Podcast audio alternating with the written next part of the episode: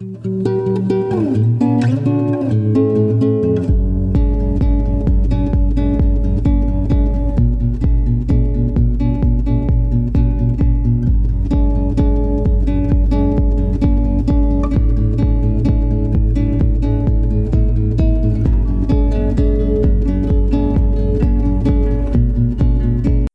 ברוכים הבאים לפרק השלישי של הפודקאסט של מולד הלבנה. שמי אבי רוט, אני מטפל בהתמכרויות בעזרת NLP, ומה שאני הולך ככה לדבר היום זה על uh, מה זו בעצם התמכרות ואיך היא נוצרת. אז uh, אם בפעם הקודמת uh, סיפרתי כך שיש מחשבות או דיבורים על זה שהתמכרות היא מחלה, ולהתייחס אליה כאל מחלה, אפילו כאל מחלה שלא עוברת, צריך פשוט לתחזק אותה כל החיים כדי שהיא לא תחזור. הוכחתי בפעם הקודמת, הראיתי כמה דוגמאות שבהן אני מוכיח למה התמכרות היא לא מחלה, ואיך אפשר גם להחלים ממנה לבד, או מה, מה הדרכים שאפשר להחלים ממנה. בפרק הזה אני הולך לדבר על אם זאת לא מחלה, אז מה בעצם זה התמכרות ואיך היא נוצרת. אני כן מזמין אתכם, מי שלא שמע את הפרק הקודם, לשמוע אותו שוב, כי זה בעצם אני ממשיך מאיפה שהפסקתי בפעם הקודמת. אם התמכרות היא לא מחלה, מה זו בעצם התמכרות? אז uh, יש הרבה הרבה דיבורים באמת על החומר הממכר. יש חומרים שידועים לנו שהם ממכרים, ואם אני אשתמש מספיק פעמים, או אם אני אטול את החומר הזה, או את ההתנהגות המסוימת מספיק פעמים, יכול להיות שאני אתמכר לה. אז גם כאן זה, לא, זה משהו שהוא לא לגמרי נכון. אני רוצה להביא מחקר נוסף, שפחות התייחסתי אליו בפעם הקודמת, וזה המחקר שקשור לכל מה שנוגע לתרופות, למשככי כאבים, בעיקר כאלה שמכילים אה, מורפינים, מורפיום, ומורפיום לפי כל הדעות המדעיות נחשב כחומר ממכר.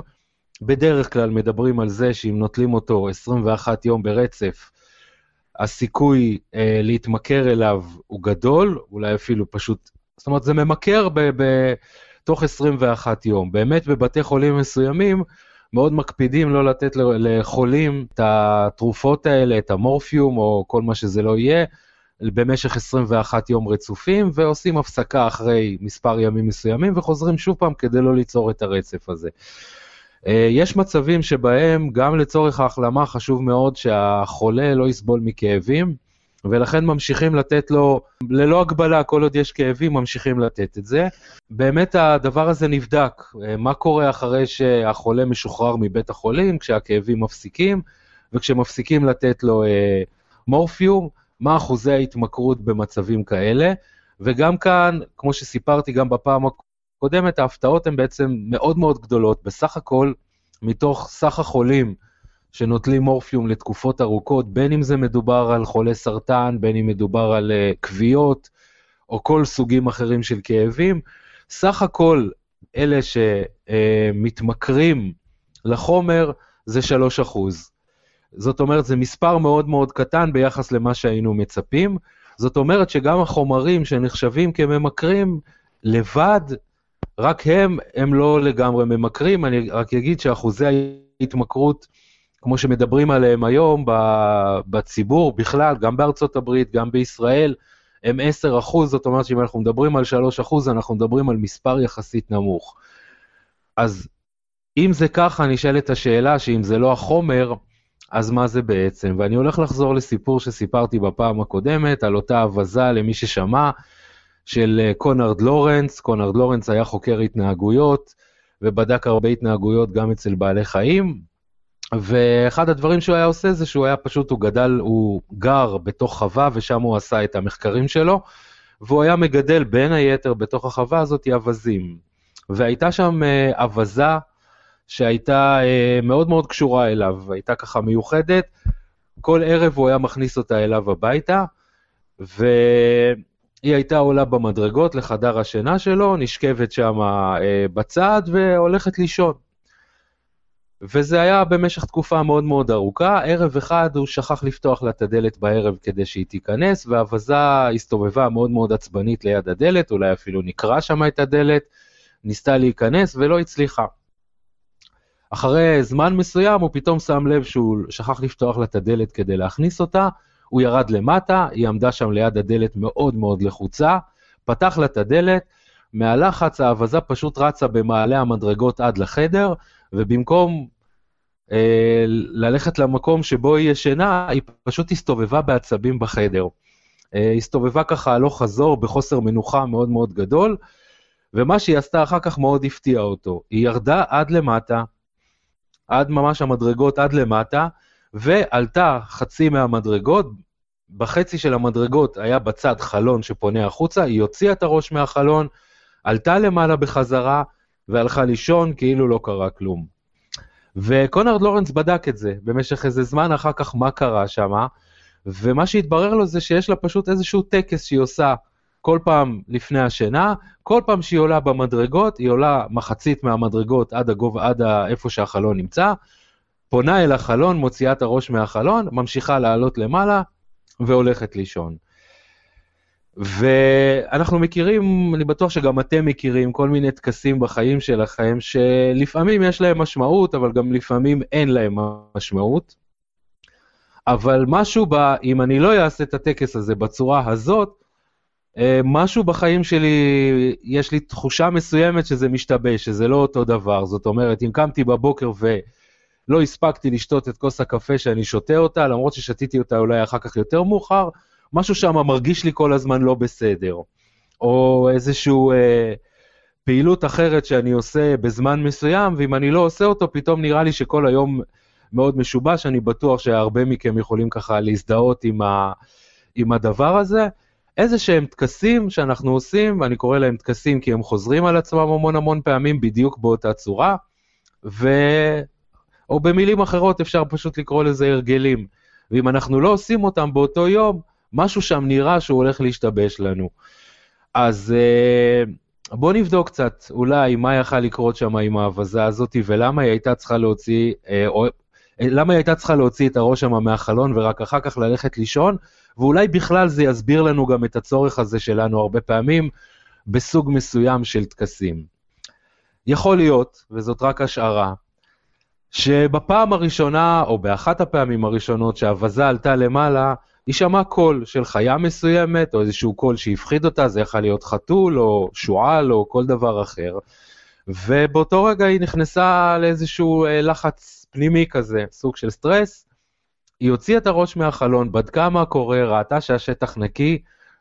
עצם זה שהיא רואה שהשטח נקי מאוד מאוד מרגיע אותה, באותו רגע היא מרגישה ממש שלווה, והיא יכולה לעלות עכשיו למעלה, ללכת לישון, והפלא ופלא, השינה שלה אה, אה, ערבה לה ועברה בצורה נעימה ונוחה. מאותו רגע מתקבע במוח ההקשר הזה בין ההוצאה של הראש מהחלון, הפעולה הזאת של להוציא את הראש מהחלון, לבין זה של, של שינה טובה. זאת אומרת, מבחינת האבזה, כל פעם שהיא רוצה לישון טוב, היא חייבת לפני זה להוציא את הראש מהחלון. אמנם זה נכון, בפעם הראשונה היה שם איזשהו קול שהפחיד אותה וגרם לה לפנות לכיוון החלון ולבדוק מה קורה, אבל יכול להיות שאחר כך היא כבר שכחה לגמרי מה קרה בפעם הראשונה שזה קרה, או באחת הפעמים הראשונות, הטקס פשוט ממשיך. ואנחנו בכלל, כ- כאנשים, מאוד אוהבים את הסדר הזה, את הטקסים האלה, זה נכון שאנחנו גם צריכים uh, גיוונים בחיים, מגיע לנו חופש פעם בכמה זמן ולא לעשות את אותן פעולות שאנחנו עושים, אבל סוג מסוים של טקסים מסוימים או של הרגלים מסוימים מקנה לנו ביטחון שהכל בסדר. ואפשר להסתכל על זה גם במובנים של חגים או של כל מיני אירועים, יש את הדרך המסוימת, את הטקס המסוים, את האופן המסוים שבו זה נעשה, ואז זה ממש נראה לנו שזה אה, טוב ו- ונכון לנו להמשיך את, ה- את הפעולה הזאת. אותו דבר יכול לקרות גם בכל דוגמה אחרת של התמכרות. זאת אומרת, אם נוצר איזשהו הקשר מסוים בין מה שאני עושה עכשיו, זה יכול להיות הסיגריה הראשונה, זה יכול להיות הבירה הראשונה, או אפילו לא הראשונה, כל דבר כזה מעלה לנו את, ה, את התחושה הזאת ואת הצורך הזה לחזור על זה עוד פעם כדי להשיג את אותה תוצאה שהייתה שם קודם. אני גם אפילו אגיד יותר מזה. כל מי שעישן אי פעם סיגריה או סיגריות לתקופה מסוימת, כל מי ששתה בירה, ואולי אפילו בדוגמה הכי פשוטה שיש, קפה. הטעם הוא לא מי יודע מה. ואחר כך אומרים, זה טעם נרכש, זה בסדר, ככל שתעשה את זה יותר, אתה גם תתרגל לזה. אז למה להתרגל למשהו שהוא לא כל כך אה, אה, מוצא חן בעינינו? ופה אני מגיע גם לנקודה הבאה. הנקודה הבאה היא לא רק החומר בעצמו, כמו שהראיתי קודם, המורפיום בעצמו משרה, אין ספק, הרגשה אה, אה, נינוחה יותר, אה, אה, מפחית את הכאבים או את כל מה שלא היה שם קודם, אבל המשקל הרבה פעמים, מה שיש מסביב לזה, נותן לנו הרבה יותר מזה. תחשבו על זה שכשהיינו ילדים, קמנו בבוקר וההורים שותים את הקפה שלהם, אולי גם האחים הגדולים כבר שותים את הקפה, ואנחנו עדיין עם הכוס הזאת של השוקו. אני חושב שכמעט כולם יסכימו באיזשהו מקום שיש משהו בשוקו שהוא הרבה יותר טעים אפילו מקפה, גם אנחנו כמבוגרים שבא לנו להתפנק, אז אנחנו נקנה לעצמנו איזושהי כוס, אה, או נעשה לעצמנו כוס שוקו. אבל היה משהו בקפה הזה שנורא נורא חיכינו לו.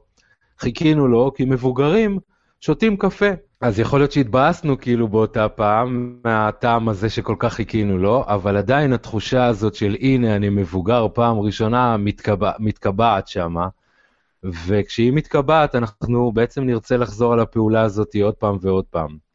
וככל שהפער הזה יהיה יותר גדול בין התחושה שהרגשנו קודם, לפני שעשיתי את אותה פעולה, לבין הפעולה בעצמה או אחרי הפעולה, אני ארצה לחזור על זה יותר ויותר. ואמרתי את זה גם בפעם הקודמת, אני חושב, אבל אני חוזר על זה עוד פעם אחת, המוח שלנו אה, מאוד אוהב לחסוך באנרגיה. הוא לא רוצה להמציא כל פעם משהו חדש, ואם משהו עבד פעם אחת, הוא ירצה לשחזר אותו ולחזור עליו שוב ושוב.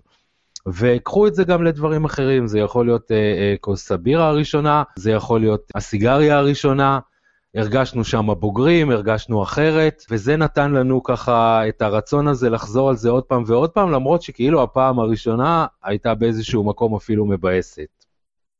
אז אם אני לוקח את זה ככה כאיזשהו, אה, מנסה ככה לקחת את, ה, את המודל או את, ה, את הנוסחה שנמצאת מאחורי ההתמכרות, יש פה בעצם איזה סוג של למידה. וכשאני מדבר כרגע על למידה, אני לא מדבר על למידה כמו בבית הספר, תכנים שלמדנו וחזרנו עליהם עוד פעם ועוד פעם ועוד פעם, בדרך כלל. אלה התכנים שהם, אמ, לא נעים להגיד, אבל הרבה פעמים פחות חשובים לחיים שלנו, ולכן גם הנטייה שלנו היא הרבה הרבה פחות ללמוד אותם.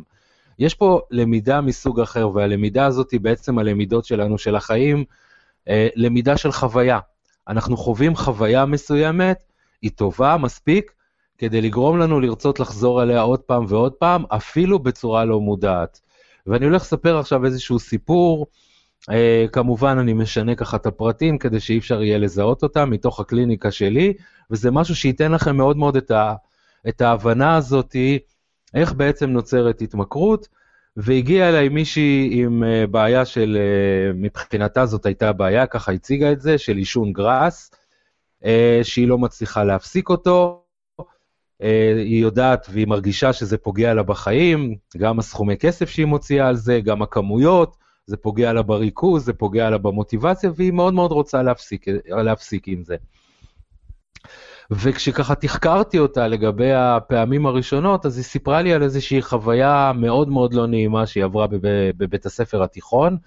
היא הייתה נערה לא מקובלת בבית הספר, סבלה מאוד מאוד אז היא לא ידעה להגיד את זה במילים, אבל מחוסר השתייכות, ובפעם, באחת הפעמים, ואני לא נכנס כרגע לפרטים כמובן, פשוט חבר'ה עבדו עליה בצורה כזאת שהיא מצאה את עצמה לבד באיזשהו מקום, וחזרה הביתה מאוד מאוד מדוכאת.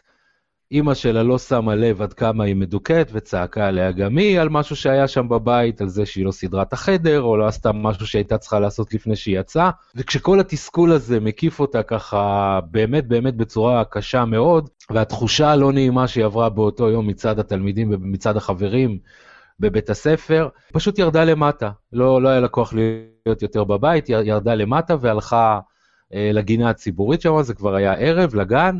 והתיישבה שם על אחד הספסלים, בספסלים אה, בצד השני של, ה, של הגן, ישבו שם ככה כמה חבר'ה שעישנו אה, אה, גראס באותו זמן.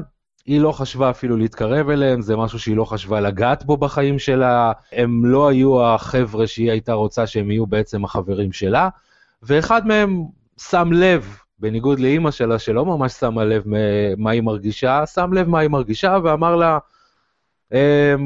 במילים כאלה ואחרות, אחותי אל תהיי מבואסת, בואי שבי איתנו. והציע לה לעשן איתם ביחד. והיא יושבת והיא מעשנת איתם ביחד, ומאותו רגע בעצם היא חזרה בחזרה גם להיפגש איתם וגם גם להמשיך לעשן. וכשישבנו קצת לברר ביחד מה היה שם, בעצם היה עוד פעם אותה נערה, סובלת מחוסר השתייכות, אנשים שהם, היא הייתה רוצה להיות חלק מהם, לא ממש מקבלים אותה, הבית שלה שאמור להיות המקום הכי חם ואוהב, ועוד פעם אני לא שופט אף אחד, אימא שלה אפילו לא שמה לב למה היא מרגישה, והיא נשארת לבד, בעצם מרגישה בודדה, והעישון הזה הראשון יוצר אצלה בעצם את התחושה הזאת של החיבור. והיא אפילו שיתפה אותי, אמרה לי, זה לא ממש היה כיף, אני הרגשתי לא כל כך טוב אחר כך פיזית, והרבה פעמים שימוש בסמים או בדברים אחרים, הוא לא תמיד נעים בפעם הראשונה עד שהגוף שלנו מתרגל לזה, בדיוק כמו בירה או סיגריה או כל דבר אחר, אבל הייתה שם תחושת חיבור ושייכות מאוד מאוד חזקה שהיא כל כך רצתה אותם, שהיא פשוט חזרה עליהם. ו- וכמו שאני ככה דיברתי בפעם הקודמת, במהלך הטיפול מה שעשינו היה פשוט לייצר בחזרה גם את התחושת חיבור הזאת וגם את תחושת השייכות, ול-NLP יש ככה כלים מדהימים שהם uh, מייצרים, uh, uh, יכולים באמת לתקן חוויות, ליצור חוויות חדשות, כי עוד פעם, אנחנו לומדים הרבה יותר מחוויות מאשר אנחנו לומדים מדברים שאנחנו מבינים בשכל, חוויה הרבה יותר מקבעת מציאות מסוימת מאשר, או את הלמידה הזאתי. אז שוב ככה אני חוזר, באמת שהדברים יהיו ככה הרבה הרבה יותר ברורים, כאשר אנחנו סובלים ממשהו במשך תקופה מאוד מאוד ארוכה.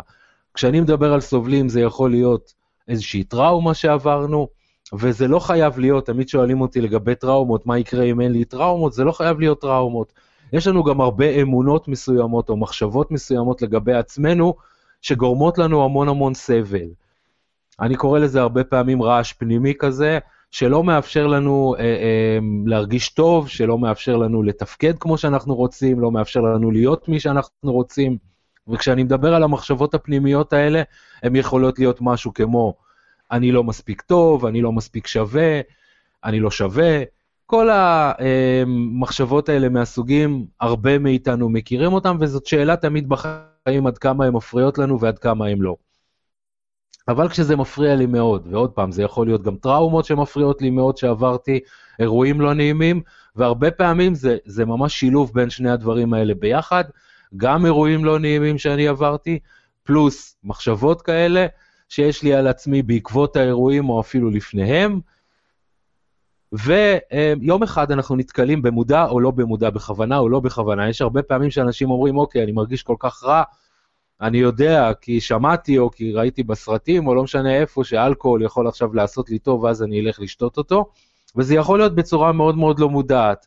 זאת אומרת, אמ, פשוט במקרה או באיזושהי צורה באותה תקופה נתקלנו, או אפילו הרבה זמן אחר כך, זה יכול להיות שעברו שנתיים שלוש מאז, ה, מאז הטראומה, או שהרבה שנים אפילו אני מסתובב עם התחושה הזאת שאני לא מספיק שווה, אני לא מצליח למצות את עצמי בחיים, לא טוב לי בחיים, ואז אני נתקל במשהו, המשהו הזה יכול להיות התנהגות מסוימת, והוא יכול להיות חומר מסוים, וכשאני מדבר על חומר מסוים, אני אפילו לא מדבר על סמים. זה יכול להיות אפילו אוכל. זאת אומרת, אם האוכל מקבל אצלי משמעות של ביחד, אם האוכל נותן לי את ההרגשה הזאת ש, שטוב לי עכשיו, אני יכול לעשות הרבה דברים בחיים, אז אני פשוט אחפש את אותו אוכל או אוכל בכלל במהלך כל החיים.